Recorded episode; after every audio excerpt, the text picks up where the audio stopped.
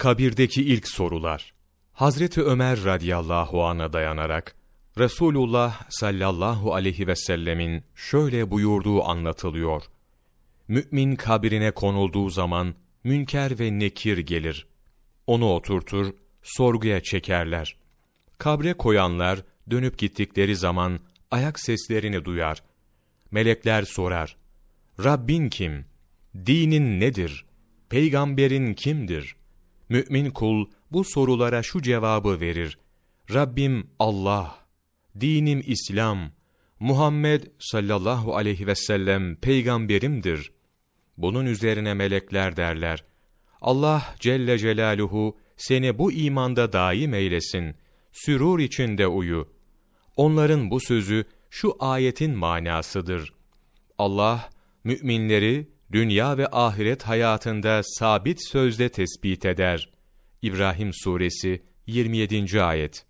Yani Allah Celle Celaluhu iman sahiplerini hak söz üzerinde sabit eder. Kâfirleri ve zalimleri ise hak söz söylemeye muvaffak eylemez.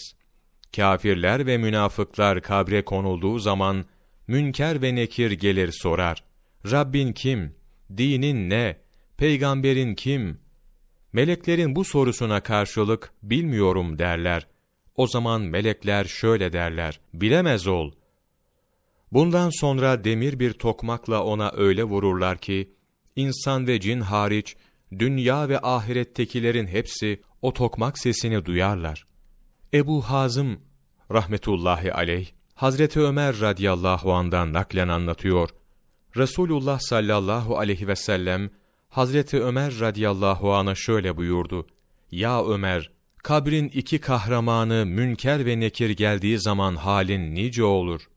Onlar kara yüzlü, yeşil gözlüdürler. Köpek dişleriyle yeri delerek gelirler. Kılları dik diktir. Sesleri gök gürültüsünü andırır. Gözleri çakan şimşek gibidir.